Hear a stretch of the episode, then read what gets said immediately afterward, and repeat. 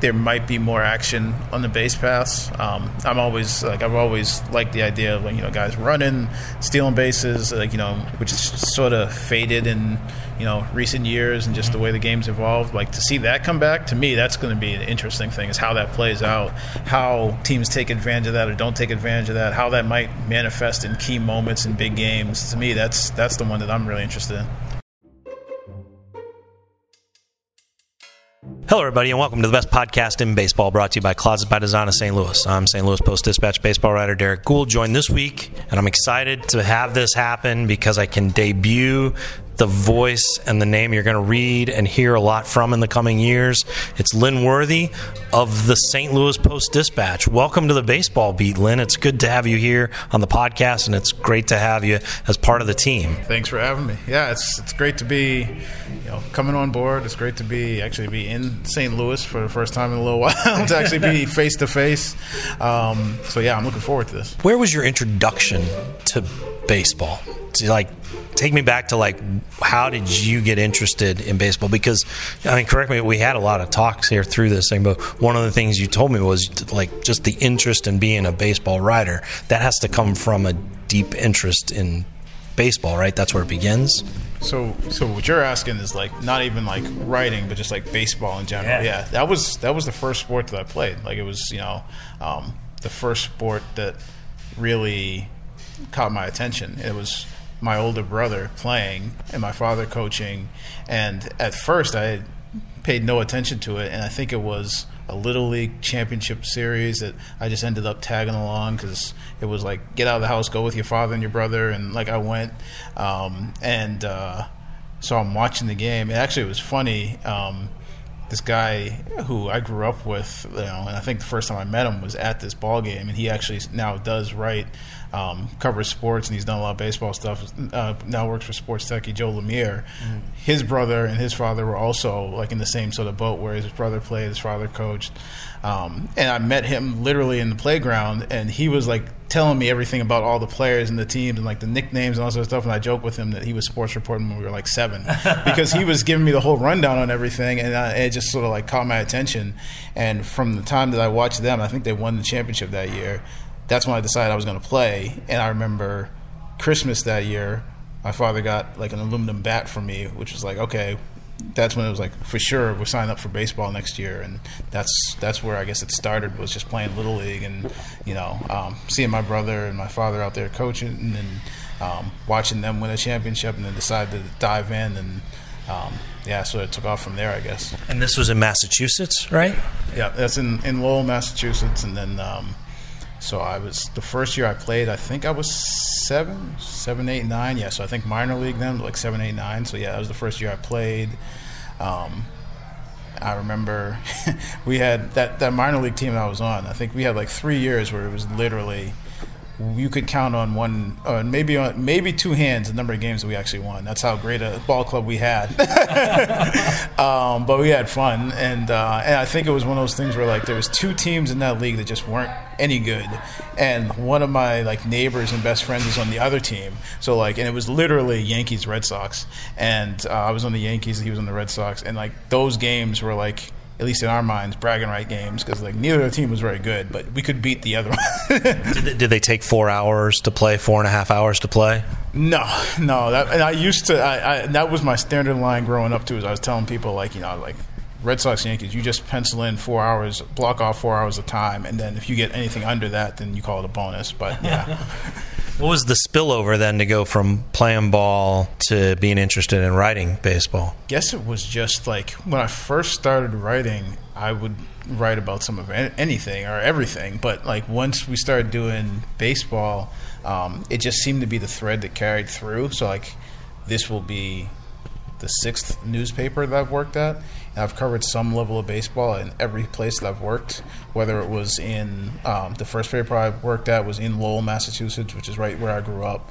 And uh, we had um, UMass Lowell, but we also had the Spinners, um, minor league baseball team, which uh, I remember when that team like started, like I because I lived in the area, and I remember going to the games in the old ballpark, which was just like a like makeshift place with like bleachers and all that sort of stuff. And then they built a new ballpark, and I went to games there. Um, and then later on, I covered that team. So I was one of the first teams that I covered, and we sort of rotated stuff. But um, in Lowell, I would go to some Spinners games, UMass Lowell every now and then, sub in for our guys in Boston. Um, and then when I went to Binghamton, New York, um, had a double A team there, and basically saw the core of that um, team that won the NL pennant for the Mets come through there. My first year was the, like Familia and Harvey, and then so I saw Lagares, I saw Wheeler, Syndergaard, deGrom, Matz. I saw all those guys on their way up. I saw them. They won. Uh, actually, Matz pitched the clinching game of a, a Eastern League championship uh, title for Binghamton, which was a whole other thing because the city of Binghamton was was rumored to be losing their team, and so there was literally like a fan group that was, you know, trying to keep the team in town. And so I wrote about all that sort of stuff, and then there was this championship in the middle of it, which was really cool. Um, I went to Allentown, Pennsylvania, and um, covered a little bit. I was sort of like the backup guy doing some of the uh, Iron Pigs, Lehigh Valley. Mm-hmm. Um, I went to Salt Lake City. I uh, did some of the Salt Lake Bees AAA team, and then obviously in Kansas City was doing the Royals. Did you get to the ballpark at Provo? Was there a minor league team playing in Provo when you were there in Salt Lake? Didn't I mean I went I went out to Provo, but it was for BYU. So like, did you see BYU baseball there? I saw them play in Salt Lake City. I think. Okay. I did see them play. That is one of the, Utah. Okay, that's one of the most beautiful ballparks I've ever been to. Of all things, the Provo, the the Brigham Young campus Provo ballpark, just amazing. Well, the Salt Lake City, um, the backdrop, like literally every day that, when I was there at the ballpark in Salt Lake City, uh, Smith's ballpark, people would come in, like scouts, like different media, and they hadn't been there before. They would look out the press box because almost every every ballpark or stadium in Utah that I went to had like mountains as a yeah. backdrop, and so when you get to the summertime and like there's still snow caps on there until like June, people would come in and just stare at it and like take pictures like every day. There people would just um, because of where the you know you're elevated in the press box, um, so that was always like a cool thing, and like in um, the I think that first year I was out there, the Jazz just drafted Donovan Mitchell, and I remember he came out. Nobody knew who he was, but he threw out a first pitch because the ownership of both teams was the same, and he was yeah. just this, this this new draft pick. And you know, this was before he went crazy, and you know, everybody like it was just like it was almost. I remember one time comparing it to like the Patrick Mahomes thing, like for Utah, because Donovan Mitchell was like just this whole phenomenon for people there, but. Before all of that, he was out there throwing out first pitch at a um, game, a minor league game in Salt Lake City, and I remember the background being that his father had worked for the Mets and all this sort of thing. That's pretty cool. So you've spent the last few years uh, covering the Royals for the Kansas City Star. What has that experience been like? Because you, you you come into that spot. Um, they're not too far removed from winning a World Series championship, um, but still maybe trying to find their trying to get younger. And they went through and introduced some really young prospects, but they had at least somewhere in their intentions of contending. Um, what was it like covering that beat after the kind of the experience of moving through the minors? It was a lot of change, I guess would be the best way to say it. Um, uh, for I mean, for me, but also just you know for watching them try and change and, and get to a, a different point than where they were at. I mean, the first year there was 19, so you still had Ned Yost was still the manager. Mm-hmm. Um, well, yeah, you still had the the guys who left fingerprints on a championship, right? Yeah, well, you had you had some. So like Moose was gone by then, but you still had Gordo, Salvi. Um, most of the core was sort of gone, but you had a couple of those guys. You had Ned, you had some of the staff, um, and obviously the front office pretty much stayed intact until this last year when um, when they fired Dayton. But there's still a lot of that front office still there, really. Um, so um, 19 was sort of. Uh, uh, uh, it was still the tail end, I guess maybe you would say, but really it was they were trying to figure out who was going to be part of the next core. So you start seeing them like you know, Whit Merrifield was there. Um, you had like that was the year that they drafted Bobby Witt Jr. Cause I, I remember specifically they played in Arlington leading up to the draft and. Um, having this conversation with the, my bosses at the time, I was sitting in Texas, and I'm call, I called them. I'm like, "Listen, I don't know who they're going to pick, but I know that people seem to think that this kid Witt, who lives 20 minutes from where I'm sitting right now, could be the pick. And I'm getting on a plane Monday morning and flying away when the draft is like that night. I was like, "Are we doing this?" Or and, and I literally stayed in. Um, Arlington an extra couple of days on the hope or like on the chance that they would draft him, and they did. And so then I'm like I did the first interview with Bobby That's after cool. he got drafted, Smart. like the day after, um, and and talked to his father and everything. And so, um, but yeah, so like we literally saw the first like you know one of the first pieces of that next wave. Or I mean, I don't know if he's technically the first piece because like some of the other guys were drafted before him, but like he's the high profile piece of that next wave. Um, that was still part of that 2019 year, um, and then you had. COVID season, and you had um, the, the sort of weird like return season, and then last year it seemed like it was a little bit more of a normal year. But then you know on the Laid by a lockout. well, yeah, the, the, the lockout. Um, you had a managerial change, and I know folks are familiar with Mike Matheny, who came in, and you had an ownership change right after 19. So, like, you know, 19, it was still the very end of, like I say, some of the remnants of that championship club, and then ownership change, manager change. Um, some of the young guys still took a couple years to get there. Um, Gordo retired after the pandemic year in 2020, Alex Gordon, um, who was, you know, aside from Salvi, like the last real like mainstay. Uh, uh, well, I shouldn't say that because Danny Duffy was still around too at that point. But they those were like the last three basically. Um, so yeah, it was uh, it was interesting just to you know you see that last end, and then now this year you finally started to see the new core coming together, and they started trading some of the veteran guys and. Um, Showed some promise late in the season, but still a little ways to go. The uh, the coaching staff that you covered after that 19 season had a very distinct cardinal hue to it, um, led by the manager Mike Matheny, but also had John Mabry and Cal Eldred on that staff as well.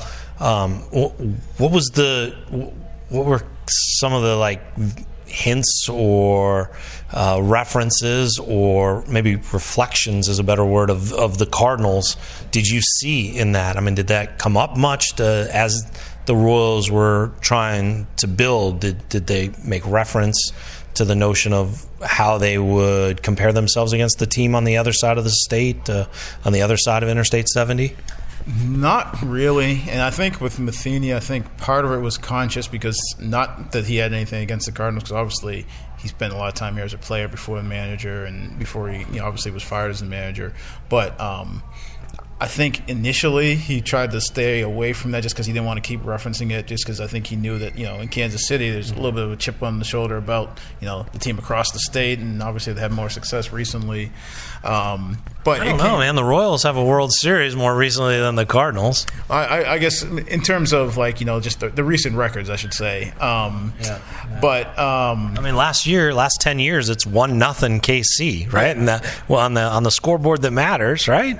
well, and that's that's that's the other part of it is like what you said. Was there? I guess it's tied now because you came over. So now we got Lynn from from KC, so we're starting to rally. Well, it's also the uh, you know the way we talked about with some of the guys back in Kansas City was that it's the um, I'm the player to be named later. Vahe Gregorian trade is, what, is how we've been calling it.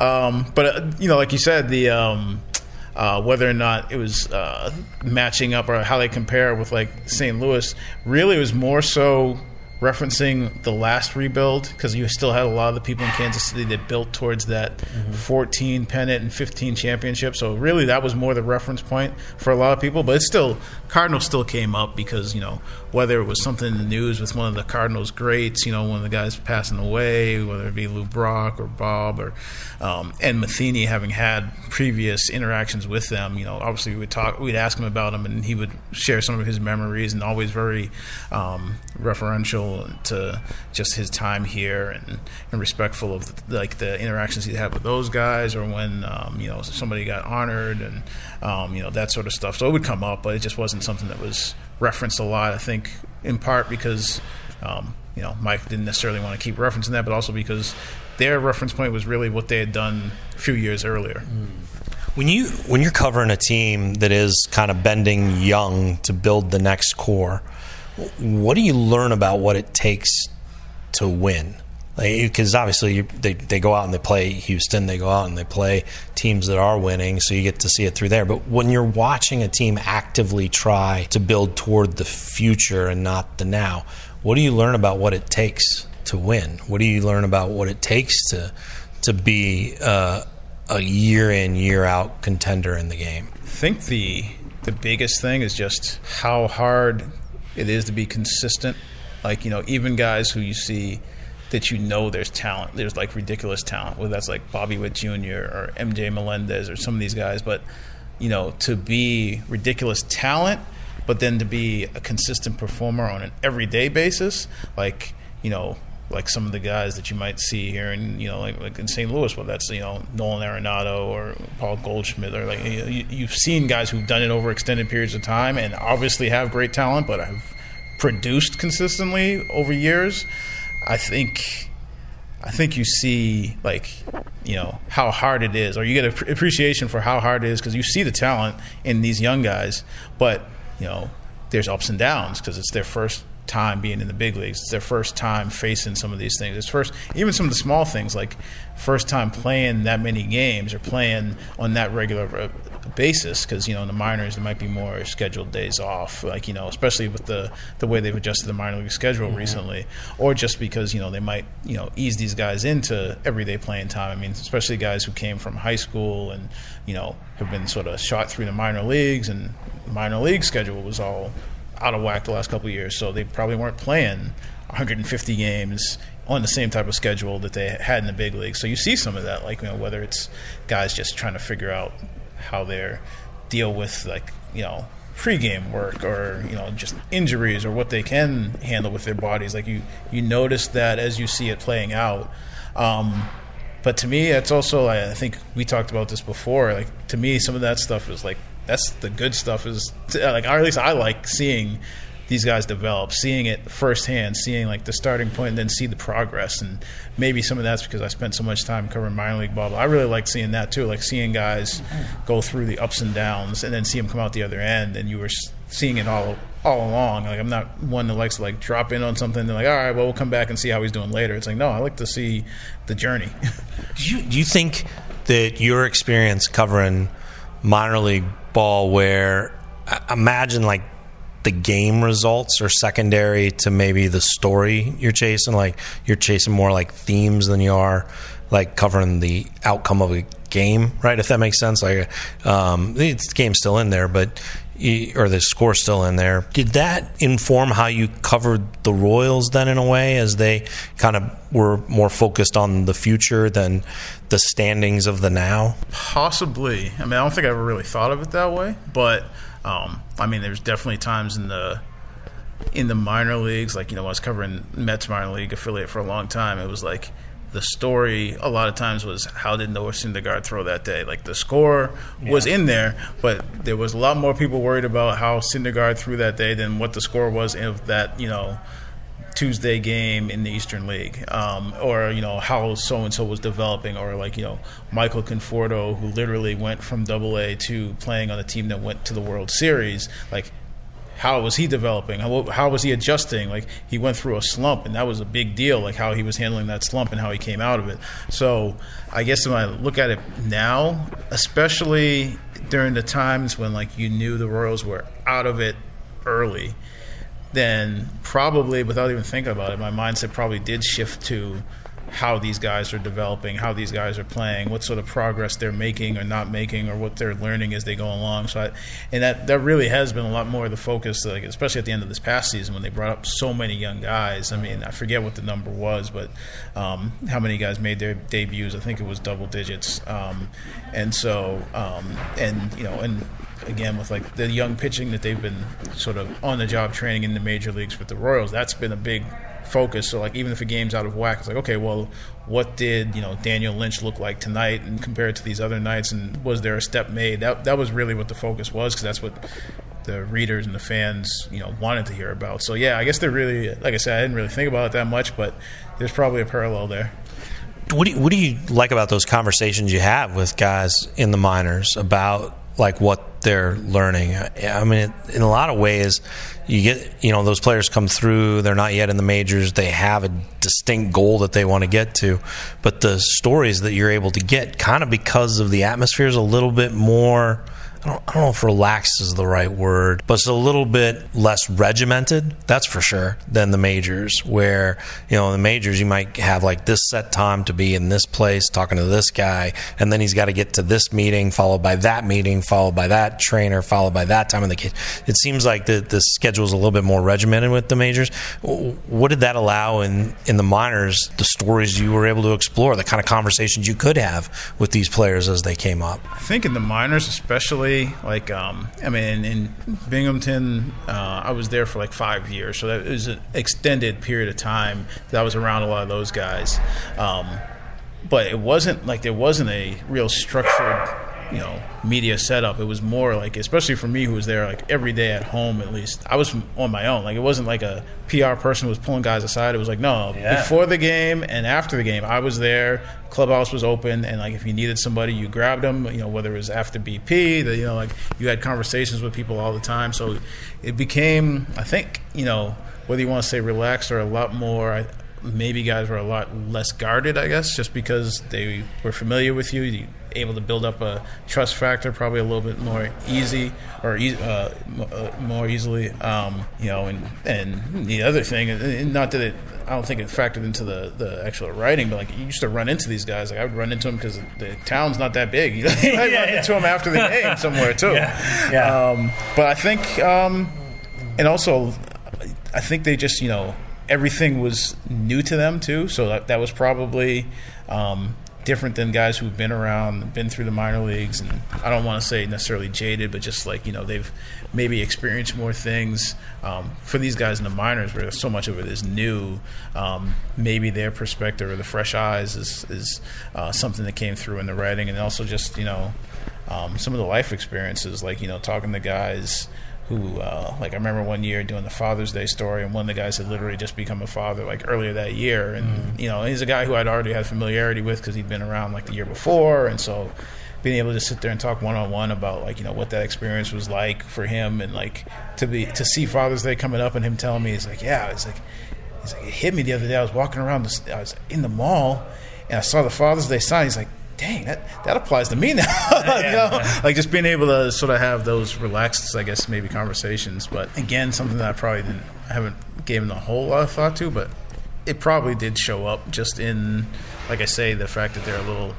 um, looking at things with fresh eyes and probably a lot less guarded than they even those same guys might be now after years in the big leagues. So you grew up in Massachusetts. You went to college got got a, a, graduate degree right in Boston. Is that right at Emerson?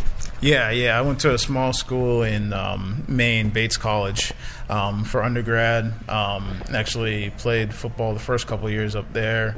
Um, not anything that anybody would uh, that's worth looking up.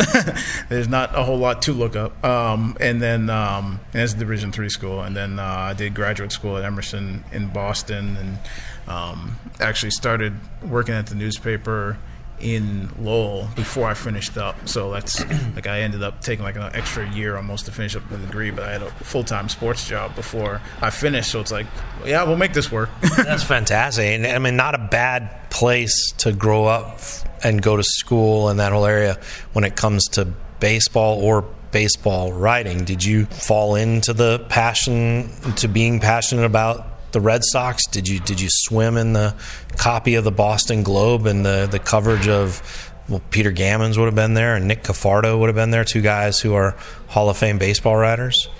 It was really more so later that I got a real appreciation for like what the Boston papers had. So like when I was growing up, like I, I like to follow the sports, like to play sports. Like I played multiple sports. Like even in uh, high school, played three sports most of the years because I went to a really small school.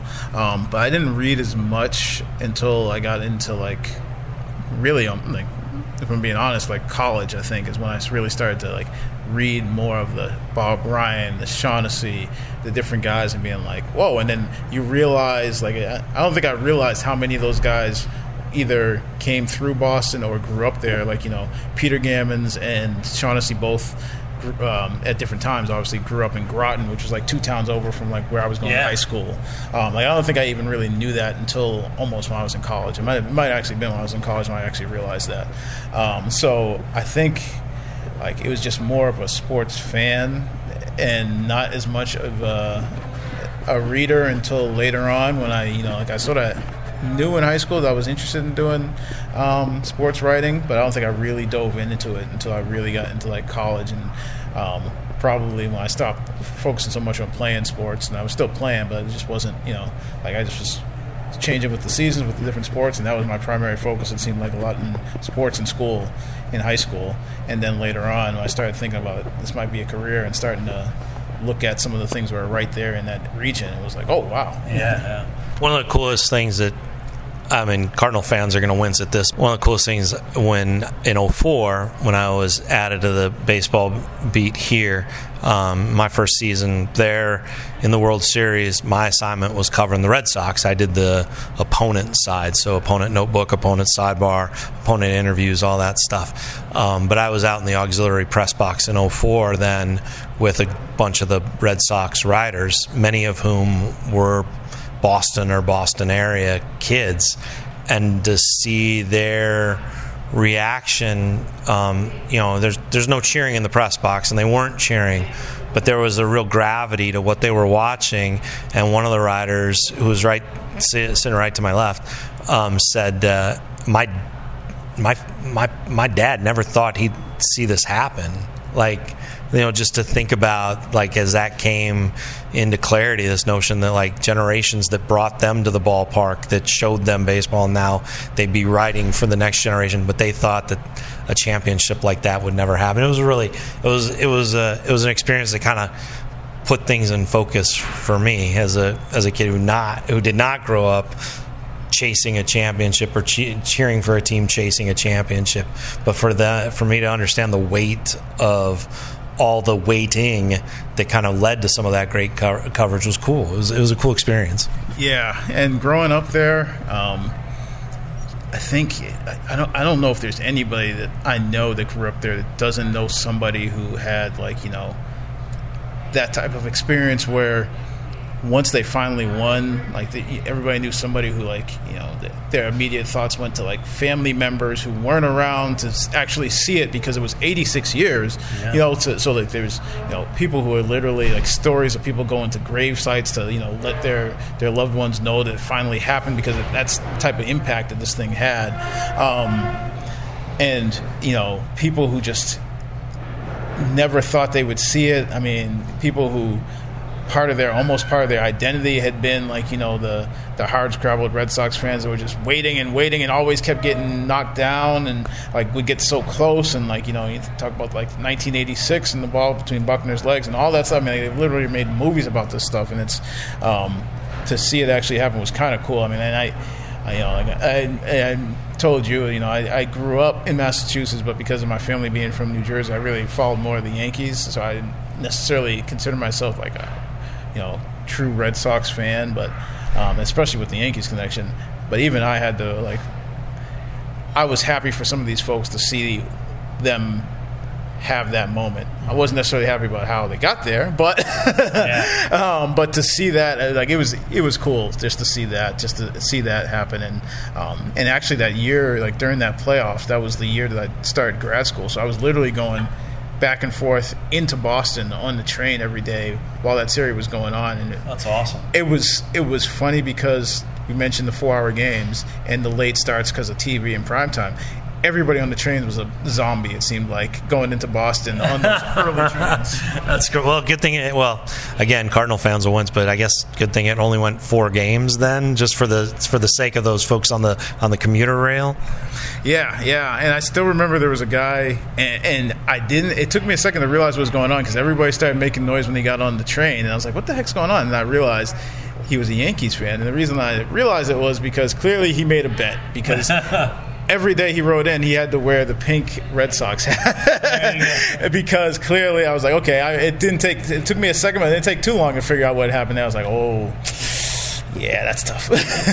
I would take great delight in welcoming you to a National League city, and we could spend a good 10, 12 minutes of me talking about double switches and the joy of covering uh, an illogical double switch that just made me bonkers, um, like double switching out the cleanup hitter, for example, for a closer or for a pitcher. Just, but that doesn't happen anymore, so I can't welcome you to great debates about double switches in the press box anymore.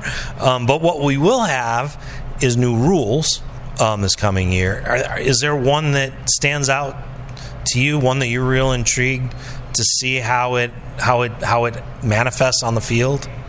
It's not one specific rule, but it's how the changes impact base stealing. Uh, that to me, just like you know, whether it's the bigger bases or the pickoff rule, or um, you know, just that idea that um, there might be more action on the base paths. Um, I'm always like I've always liked the idea of like, you know guys running, stealing bases, like you know having a catcher who's really good at controlling the running game, having pitchers who are you know conscious of trying to con- uh, control runners and times to the plate and all that sort of stuff, which is sort of faded in you know recent years and just the way the game's evolved. Like to see that come back to me, that's going to be an interesting thing is how that plays out, how. Um, teams take advantage of that or don't take advantage of that, how that might manifest in key moments in big games. To me, that's that's the one that I'm really interested in. And what about being in St. Louis and now living, breathing uh, baseball city? There's no there's no football team, though a soccer team is starting up, right? As you arrive, um, but this is a city that adores its baseball history. It's it cherishes it, it celebrates it, um, and it is very hungry for a championship to kind of add to that history. What about coming here? Are you looking forward to? Just the atmosphere, just the the the fact that it matters to people, The people care about every game. I mean, I've I've made the reference, and I don't know if it if it fits, and maybe people in St. Louis be like, ah, I don't know about that, but like for people that I've grown up with, like back home, uh, you know, in Massachusetts, I'll be like, it's they they look at it like if you had the Red Sox and you didn't have NFL or NBA. So I was like, so imagine the Red Sox with no Patriots, no Celtics. I was like, that's what the Cardinals are in this area. And like I said, I don't know how. That's just the analogy I've used. I don't know if it, people feel like that's that fits, but to me, the amount of attention, like the people who whose springs and summers revolve around the ball club in Boston, I feel like that's what it's going to be here. People who, you know, are ready to make a referendum on every game as outcome, even though you shouldn't in baseball. And I remember having discussions with my aunt, who was a big Yankees fan, how she would call me like after a game and talk about how who needs to go and everybody needs to be out. And I'm like, it's April, you know.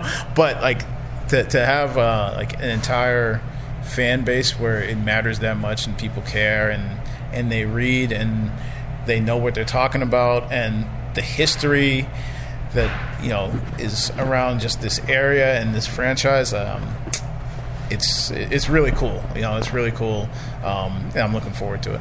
The, uh, the the analogy that I give is when they lose the first game of the year, it's like, oh well, there goes the national championship.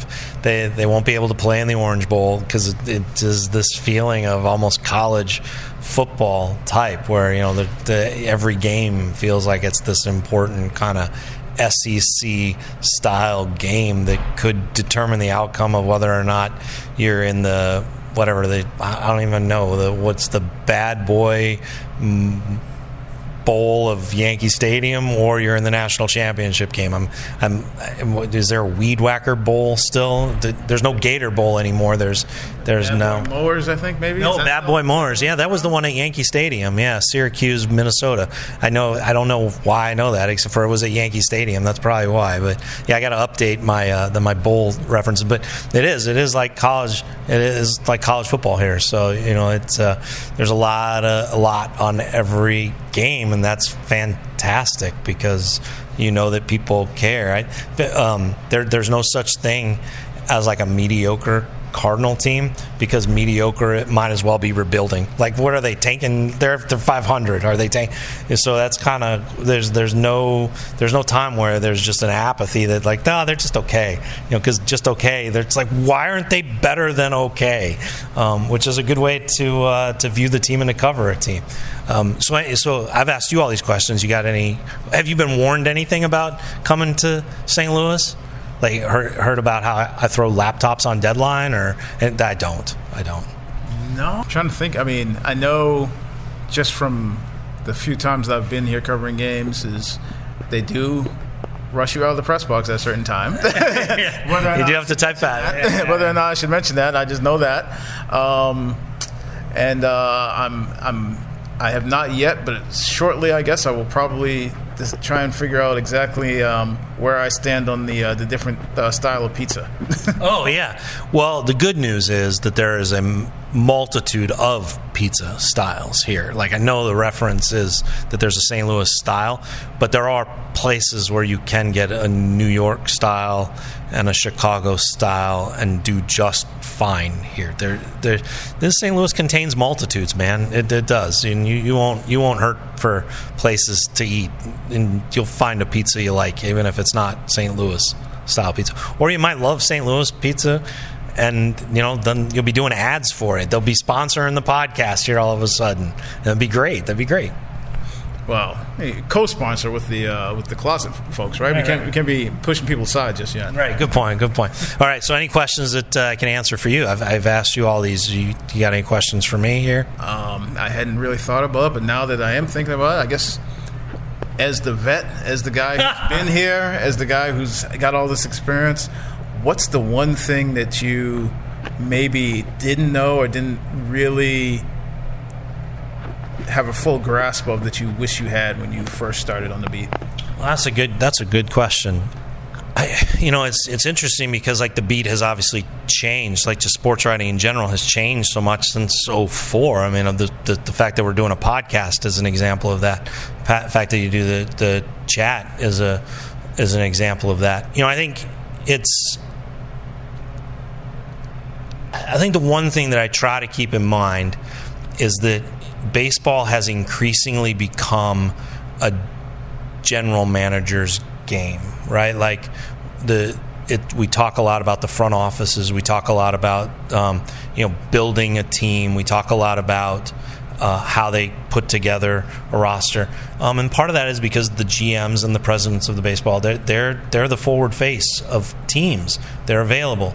Um, and I always try to, I think when, when I started, it was like, oh, time, time with the manager. Okay, oh, time with the general manager. Okay, I'm going to talk to the guys who are making the decisions. And I think I should have learned quicker. And I always try to remind myself that no, this, this is still a game about the players, you know, and tell the stories of the players. And, you know, the manager's there and the manager is here is uh, he likes talking baseball. He's got a fascinating story. The the president of baseball operations is here. He's been here for a long time. They've had a lot of success when it comes to the winning record. They're chasing a pennant. Um, those are stories to tell, but I try to remind myself that like, look, you know, like the the, the players are the ones out there in the box, not the hitting coach. The the pitcher is the one out there who's fiddling with the grip on his pitch, not the pitching coach, and tell that story. Go find that story. Um, I I always try to figure out one of the guys who is a very like who is a reluctant or a difficult interview, and I try to get the good interview with that guy.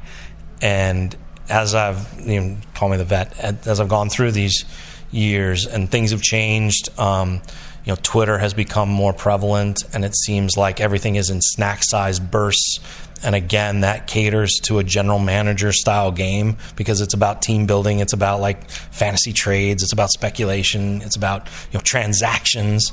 Um, try not to lose sight that the, that the game is still the story of the players, not and who they are and what they do, and to make sure that I continue to try to seek those stories out, not try to do the tweet that gets a lot of likes but write the story that gets a lot of surprised eyes. I try to keep that in mind. Is that too long of an answer? No, no, no. I mean, especially not for a podcast. You know, I mean, if it, if it was a written answer, it might, it might, uh, might, uh, you know, might need a little uh, cutting, or was the um, the phrase that our old buddy Vahe used to use, uh, "tight and bright." You know, yeah, yeah. yeah might, might have to tighten that up a little bit. But no, for podcasts, it's, uh, yeah. I mean, it's again, you know, none of those front office people, whether it's Mo or Dayton Moore or JJ Picollo or whoever you want to name, has to get into the batter's box and you know come up with something with two outs and you know a guy on third or you know face Josh Hader's slider. Yeah, exactly. So um, players still determine what happens on the field, and um, and I'm not sure that anybody buys a ticket to see somebody up in the booth. they buy the ticket to see what's happening on the field. Try to keep that in mind. Yeah, be, this will be good. Uh, you know, you, uh, you couple. We have shared mentors. Both Vahe mean Vahe Gregorian, former writer at the Post Dispatch, columnist at the Kansas City Star, means means the world to me. One of my best friends. I recently um, saw that like um, Mark Spears is a pal of yours, right? And so he was my competition covering the Nuggets years ago in Denver. But we have a lot of shared friends, so that'll be that'll be good. Well, welcome aboard. This is exciting. Um, you'll I'll, I'll pester you to be on the podcast again in spring training, and I'll try not to pester you to be on it more than you want to. But you're, you're always welcome to join. I'm, I'm thrilled to have you. Thank you very much, Lynn. Thanks for having me. Yeah. Welcome to St. Louis. This will be great. This will be great. We'll uh, look for Lynn's byline here shortly. That's Lynn Worthy. You'll, you'll, you'll, get you'll get to see a lot of Lynn here in the coming year as we uh, we add him to the baseball beat, and we always look to improve the baseball beat. You can find it there at stltoday.com and in the pages of the Post Dispatch. That's where you can find all the constant Cardinals coverage. find the best podcast in baseball wherever you get your podcast. The best podcast in baseball, sponsored by Closet by Design. Thanks. See, you even got the drop in there. Thank. Do you want to say it? The Closet by I'm not, I'm not polished that, that polished yet. give, give, me a little time. okay, all right. The best podcast in baseball is brought to you by Closets by Design, and it's a production of the St. Louis Post Dispatch, STLtoday.com, and and me. Um, this is exciting. Next time, uh, next time we see each other, maybe when you're when you're moving here, or I hope we I hope we get a chance to see each other before we end up in Florida. But uh, but I'll show you around Florida too. It's a lot different than uh, spring training in Arizona. I'm sorry to break that news to you. Yeah, well, I was, I was just going to say, like, whether you see me before uh, spring training or not, I'm sure you'll be seeing more than you want of me. That's not true. Soon. That's fairly right, yeah. soon. yeah, we'll be we'll sharing a condo in Florida, and you can uh, you can brag about what it was like to be in Arizona, and uh, I'll say, well, this is how how we get by in Florida. All right, Lynn, very good to see you. Good luck house hunting. Um, talk to you soon. Thanks.